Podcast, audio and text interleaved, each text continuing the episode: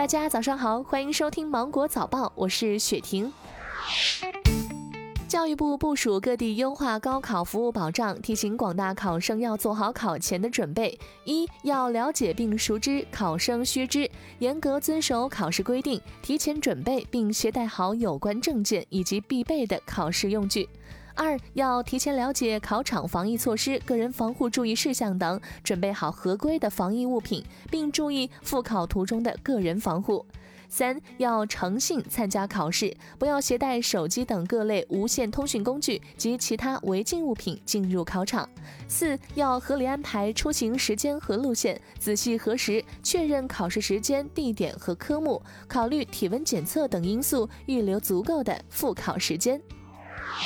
昨天上午九点三十分，嫩岭铁路大杨树站站台上，五百八十六名考生以及家长在测温扫码后，登上了 K 五幺幺七次共青团号高考专列，前往一百多公里外的鄂伦春族自治旗阿里河镇参加高考。二零零三年，中国铁路哈尔滨局集团公司为解决少数民族地区考生出行难、交通成本高的问题，每年高考前会开行大杨树至阿里河的高考专列。至今已经连续开行了十八年，运送考生三点四万人，其中七千人考上厦门大学、内蒙古大学等学校。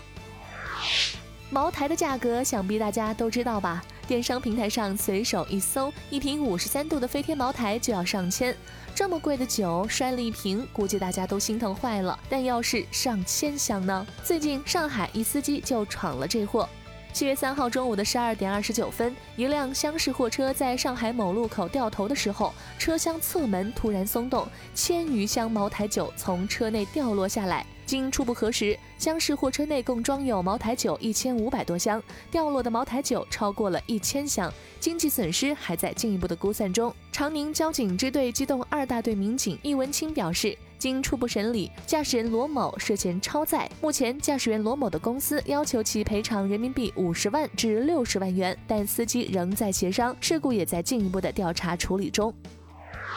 人社部等部门发布了九个新职业的信息，包括区块链工程技术人员、城市管理网格员、互联网营销师、信息安全测试员、区块链应用操作员、在线学习服务师、社群健康助理员、老年人能力评估师、增材制造设备操作员。在互联网营销师的职业下，增设了直播销售员工种，这也意味着带货主播正式成为工种，李佳琦们正式转正了。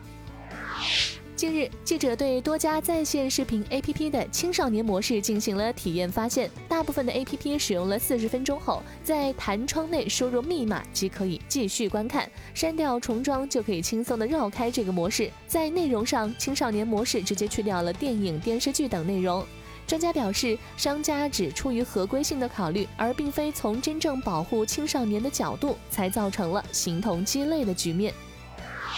西安美术学院为毕业生们准备了一份特别的毕业礼物——一个手电筒和充电宝的结合体——西美的星空。夜晚可以看到学校主楼的图样，通过折射更像星光一样闪烁，寓意美好的回忆和照亮前行的路。礼物还附上了院长第一人称视角剥碎的视频。学生表示挺惊喜的，很有意义。